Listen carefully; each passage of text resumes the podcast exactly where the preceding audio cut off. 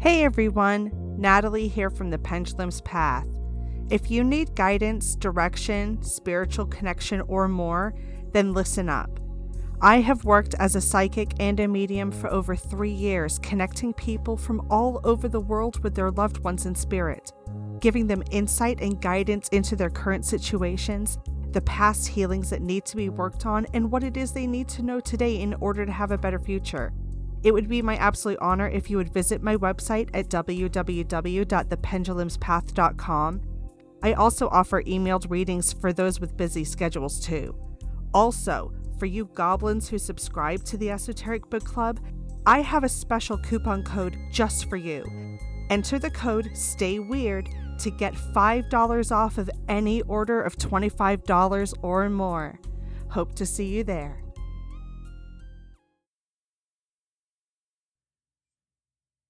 In the 1970s, Mary was an American exchange student living in Oslo, Norway. One September evening, she had gone to dinner with some of her friends, and, when she left the restaurant, it was pretty late at night. She went to the tram platform to catch the last train before it shut down for the evening. She stood alone in the open air, and she passed the time by looking at the surrounding scenery. That's when she noticed that the wind had suddenly stopped blowing, and an eerie calm had fallen over the area. A few hundred meters down the tracks, a massive form rose up from within the forest to loom over the treetops.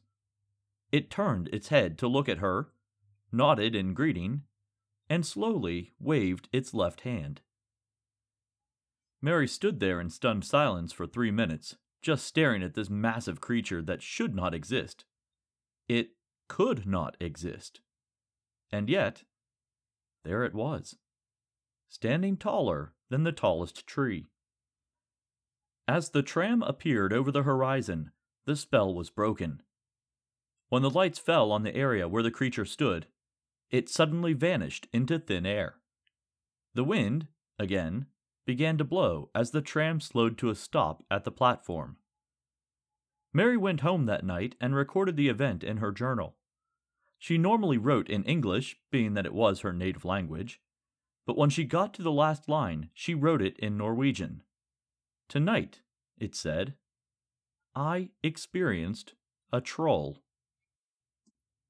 I'm your host, Jason, and you're listening to the Esoteric Book Club.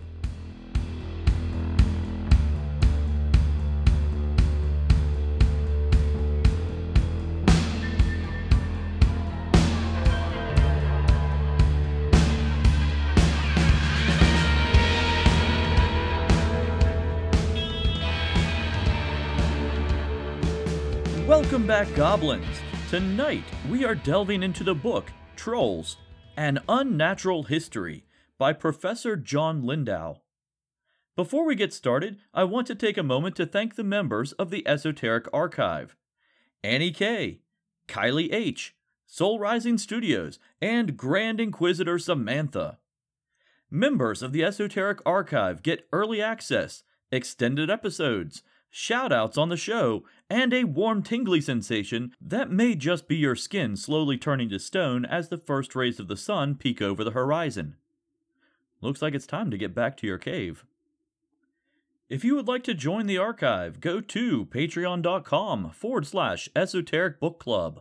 All proceeds go towards reading materials, server costs, and keeping my blood-to-coffee ratio in balance. But enough about that. You want to hear about the book. So, let's get weird.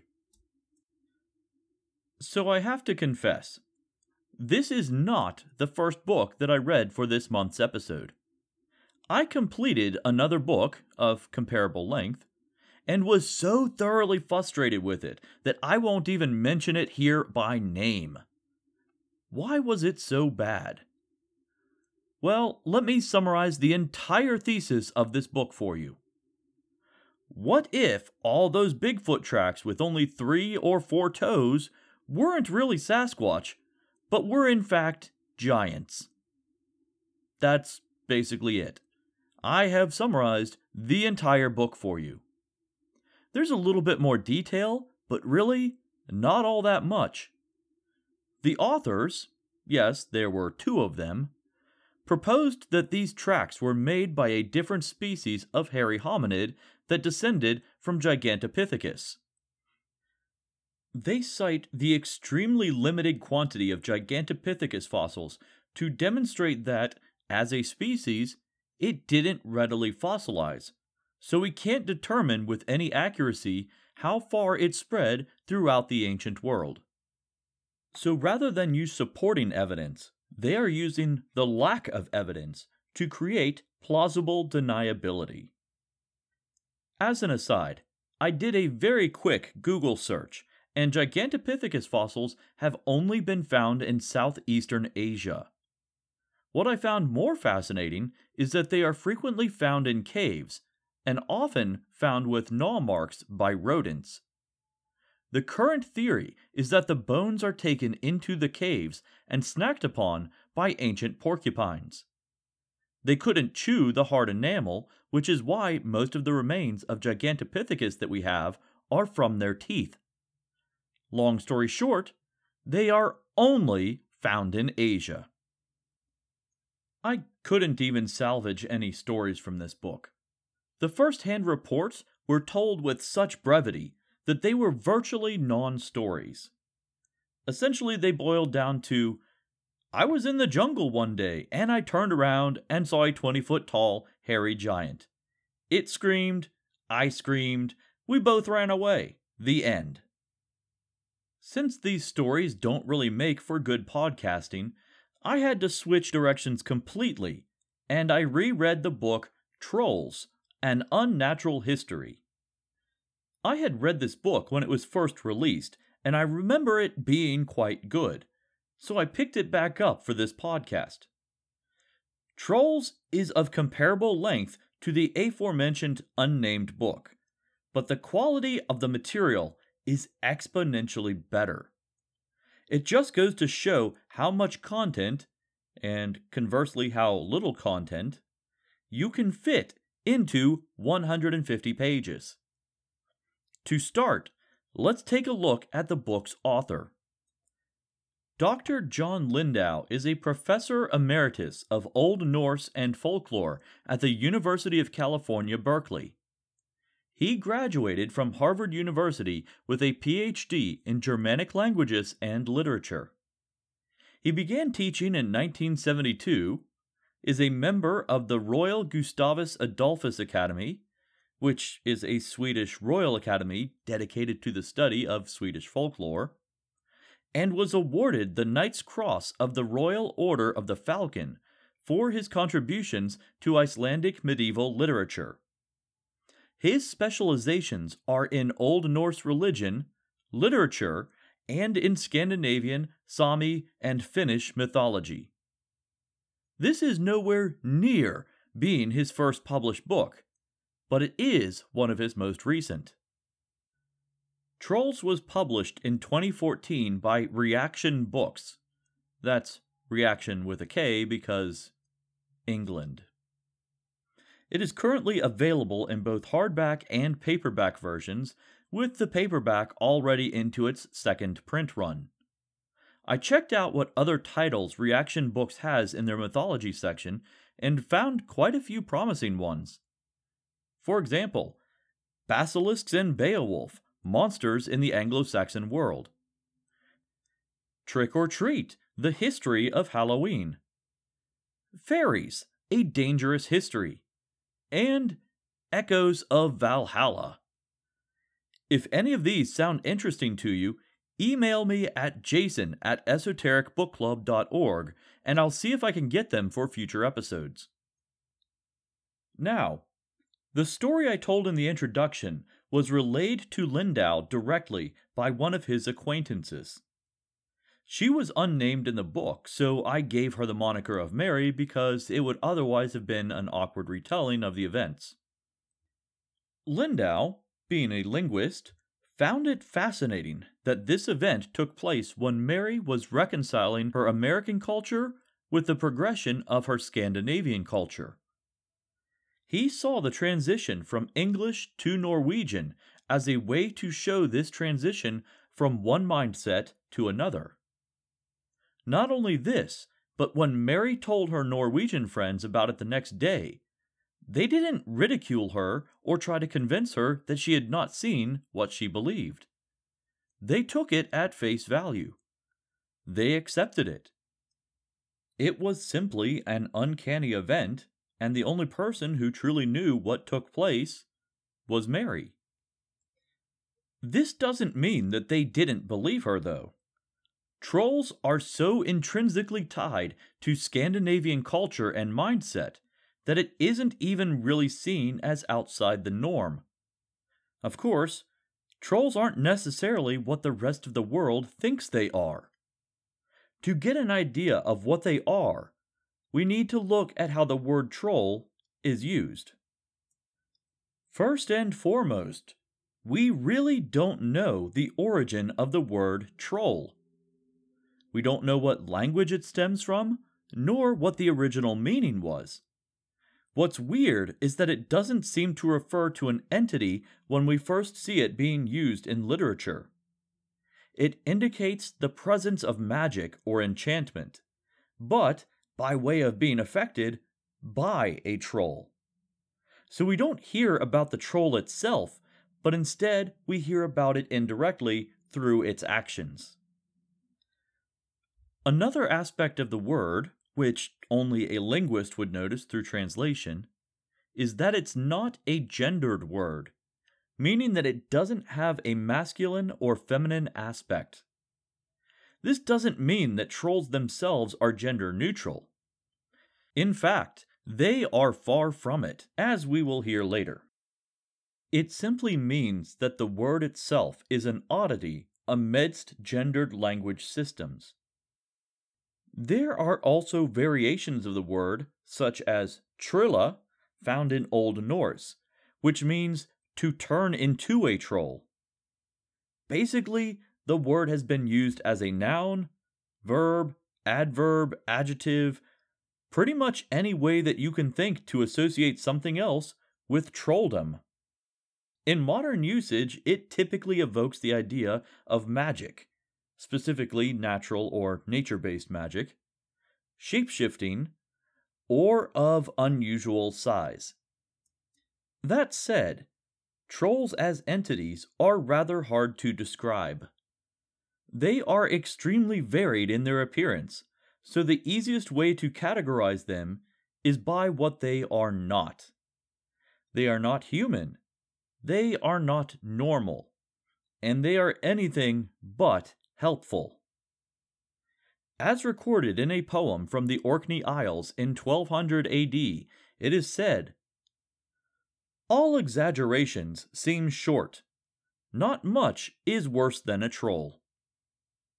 What's really weird is that the first time we encounter a troll in literature, it is from someone who's claiming to be a troll. It comes from a poem about a poet who is traveling through some woods. He is accosted by an unseen person, and they fight using poetry.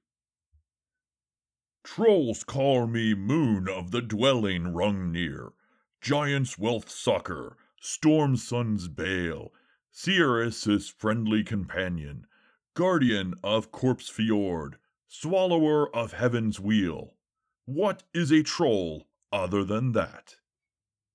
To which the poet, named Broggy, replies, "Poets call me Vidor's thoughtsmith, getter of God's gift, lack not hero, server of Eag's ale, song-making Modi, skilled smith of rhyme. What is a poet other than that?" Granted, this is all in translation from Old Norse and uses a type of poetic style called a kenning, where you don't directly talk about a thing, but you talk about aspects of that thing, leaving the listener to infer the meaning. If I were to edit this for modern English, it would sound something like this. "Epic rap battles of history! Broggy the poet versus troll woman. Fight! Trolls call me the color of night, defiler, tempest bringer, psychic's ghostly friend, watcher of the graveyard, devourer of men. What is a troll other than that? Poets call me God's gift, Odin's silver tongue, song-smithing, rhyme-spitting, shade-thrower, mic-blower, I am number one. What is a poet other than that? That's right. Poets in Viking Scandinavia had rap battles. There is also this weird tradition in Scandinavian poetry of reciting names to gain some sort of recognition or clout. This is called a thuler. Later in this larger poetic work, we get a thuler of trolls, including names like Asshole, Hard Grip, and Shaggy Fingers, none of which are very complimentary, especially considering that these names are mostly for troll women. That's another clue to the defining characteristics of trolls. It seems, at least in historical use, trolls and giants, the Jotnar specifically, are the same entity, but the word troll is usually used for female creatures and the word giant for the males. This isn't a hard and fast rule, and it tends to be less defined as time progresses, but at least early on, this was the way that the word was used. As time progressed, trolls became more convoluted with demons through the Christian conversion of Scandinavia. This is probably based on their unpleasant demeanor, their tendency to enchant people, and their close association with the underworld. This description seems a bit unfair, considering that historically trolls had close ties to natural cycles, including the cycle of both life and death. On top of that, they don't necessarily seem to be predatory or vicious, but more opportunistic. Sure, there's accounts of trolls ambushing people, but they tend to be easily outwitted or outmaneuvered. The point is, as Scandinavian culture changed, so did the trolls.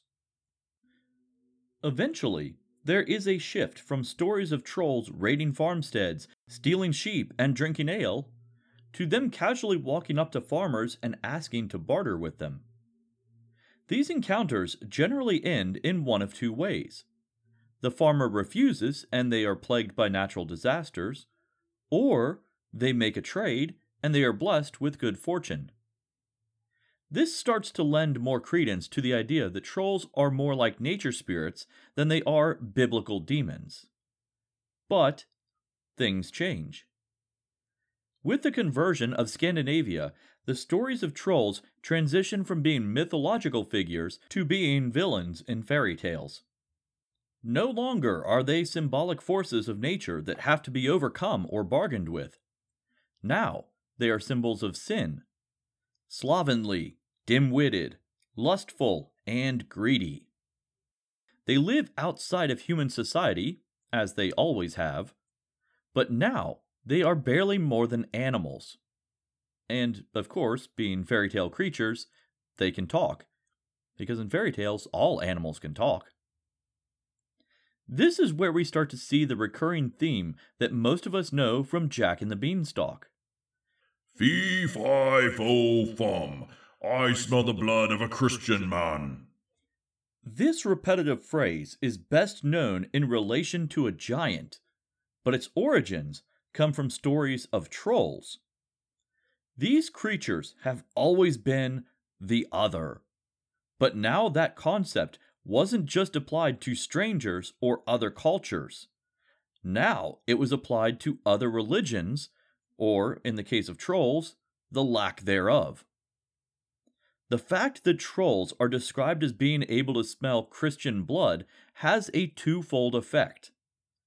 First, it makes them seem even more base and animal-like. Humans can't track by scent, after all. Only animals can. Second, it elevates conversion to something magical that fundamentally changes the convert on a physical level, not just a spiritual one. It reinforces the idea that Christians are fundamentally different from the world around them. Enough so that they even smell different. These changes in the overarching narrative reshape the purpose of the troll. These creatures no longer go on nighttime raids to collect provisions. Now they go out to cause destruction, mayhem, and occasionally kidnapping. We also see a transition away from the primarily female troll to them being almost exclusively male. Thus, the kidnapping in stories is almost always of human women. For some reason, troll men seem to be fond of beautiful princesses, even if those princesses live and work on a farm, which is highly suspect for a member of the royal family. I find the whole idea dubious, and I think the term princess may just be a stand-in for the prettiest girl in town, but I digress. So while trolls now embody every bad action that mankind can take, they are easily, and frequently, overcome through cunning and the bare minimum amount of faith. Most of the time, they are tricked by children, which probably is meant to demonstrate how innocence can defeat malevolence. But to me, it just makes the trolls seem even more dim-witted. I don't want to get too bogged down in the symbolism of the troll and its place in fairy tales and Christianity. We've already covered most of the highlights, so let's move on to examine how the appearance of trolls has changed with their transition from mythology to fairy tales. In mythology, trolls are usually described as being black, or having coloration like the dead, slimy with dripping snot, and bigger than humans. Most of the time. Apparently, in southern Sweden, they are no bigger than a half-grown child. Think of the trolls from the Frozen franchise, and you're on the right track. But, by and large, trolls were both monstrous and magical. They could entroll people, animals, or objects, which is pretty much a general term for troll magic. Think of it like how fairies have their own unique magic system. It's kind of like that. Troll magic usually involves shapeshifting into animals, or in extreme cases, turning humans into trolls, or generally affecting the luck of an area, either for good or ill. This can range from making household objects disappear to making crops fail. It really depends on how much you've upset the troll. Overall, though, trolls looked and behaved in a relatively human fashion. They were just ugly and tended to avoid living in human settlements. When we shift to the era of the fairy tale, though, things changed dramatically. Let me ask you a question. How many heads does a troll have? Trolls, like many fairy tale creatures, are not exactly set in their physical appearance. There is more of a general set of guidelines that are used to shape their forms. Now that you've had a moment to think about it, what's your answer? How many heads does a troll have? 1? 2? A dozen? In this instance, the answer is simply yes. Trolls are monstrous, and to better define that, they can have multiple heads. What's odd is that after the first 3 heads, they tend to grow in multiples of 3. So it goes like 1, 2, 3, then 6, 9, 12. In literature, we only see a single troll with 12 heads, and that is the king of the trolls. If you look at stories in which multi-headed trolls are featured, there tends to be a lot of infighting amongst themselves, so more heads means more disputes. Any troll who can survive long enough to grow 12 heads, that all generally get along with each other, would absolutely be considered the king. Besides extra heads, trolls are often depicted with exaggerated facial features, such as long noses or floppy ears, or even in extreme cases, animal ears. Additionally, if you look at old block prints, you will often see trolls depicted with peg-like teeth, usually with gaps between them. They could also have a tail. Their tails could vary from looking like a cow's tail to something more like a rat. Much like the use of animal ears, I think the tail is often a physical trait that is used to denote a specific character trait. For example, a cow's tail would indicate that a troll had, let's say, limited intelligence. Finally, a troll's eyes are sometimes featured, but they are often just used as a descriptive element. They could be fiery pinpoints of light, or, in one famous tale, as big and round as saucers. I'll go ahead and tell that story since some of you may not have heard it before. There once was a bridge that spanned a river connecting two fields. Beneath this bridge lived a monstrous troll with large hairy arms and eyes as big as silver platters. He jealously guarded the bridge and demanded a toll from anyone who wanted to cross. When someone would approach, he would reach up with one of his hairy arms and block the path. "Pay the toll or I'll gobble you up," he would demand. Oftentimes, people would just give him something to eat, and he would allow them to cross the bridge in peace. One day, a small goat noticed that the grass on the other side of the bridge was much, much greener. It looked delicious, so he started to cross the bridge. Suddenly, a large hairy arm crashed down in front of him. "Pay the toll, or I'll gobble you up." The poor goat was stunned. He didn't have anything to pay the toll with, and he certainly didn't want to be gobbled up. "You don't want to eat me, Mr. Troll. I'm all skin and bones. If you wait, my brother will be along soon. He's much bigger than me." Now, the troll was not dumb. He knew that a bigger goat meant a bigger meal. This goat was pretty small after all. He was little more than a snack. "Okay, you can cross. But next time, you'll have to pay, or else I'll gobble you up." "Thank you, Mr. Troll," said the goat as he scampered across the bridge. About an hour later, a goat with short, spiky horns started to cross the bridge when, boom! A large, hairy arm blocked his path. "Pay the toll, or I'll gobble you up." This goat was bigger, but he was still no match for a troll. Much like his little brother, he was a quick thinker, though. "You don't want to eat me, Mr. Troll. I would be too tough. I'm not even fully grown," he said, trying to make himself look even smaller than he was.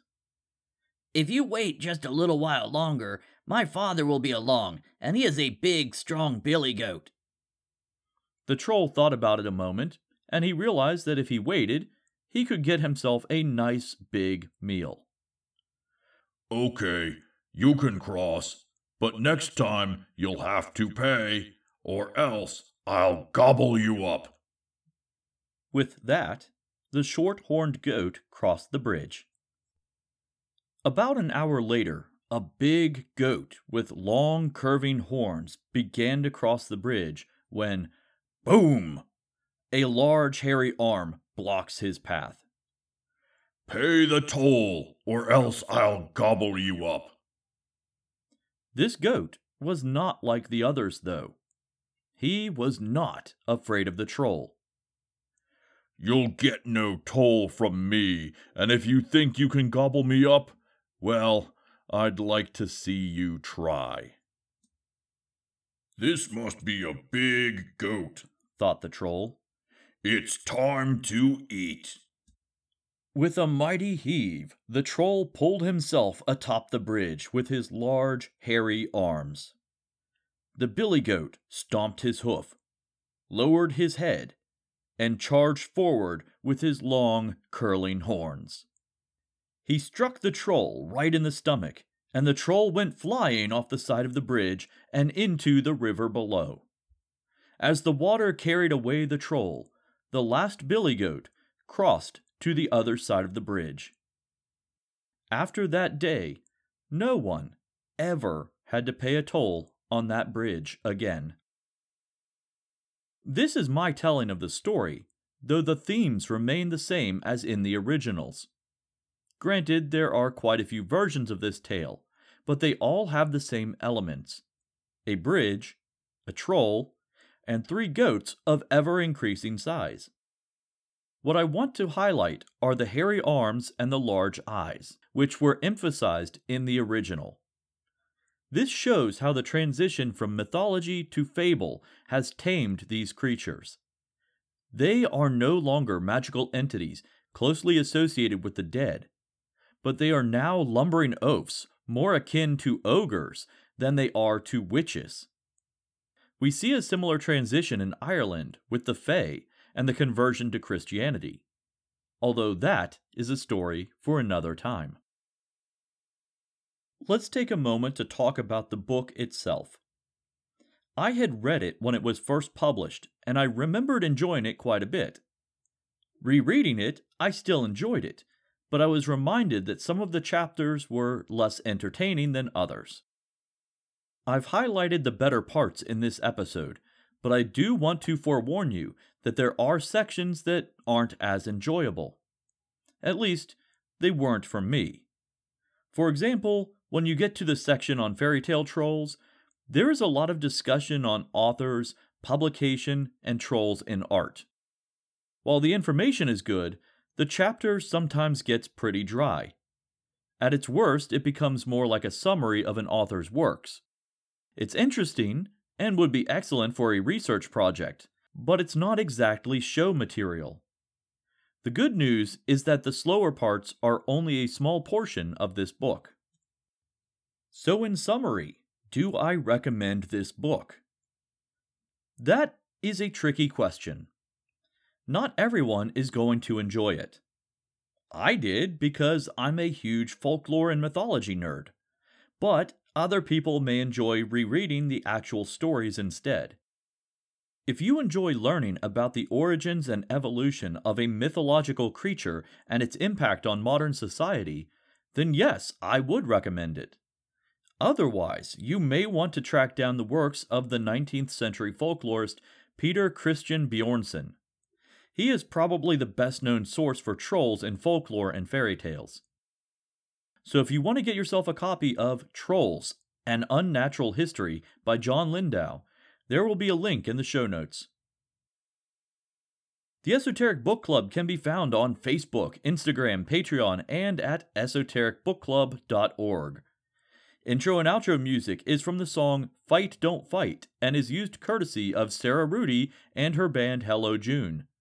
You can find more of their work at bandcamp.com or at wearehellojune.com. Archive members, stick around for some more weird stories. For the rest of you, until next time, remember, stay weird.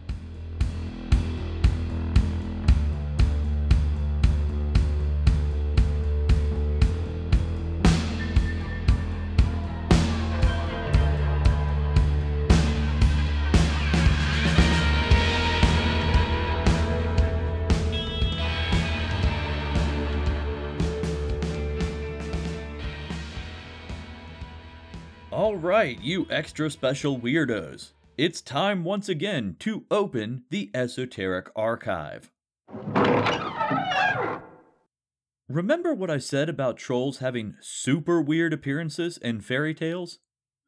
I'm going to tell you one of their stories which depicts a troll's features as a narrative device.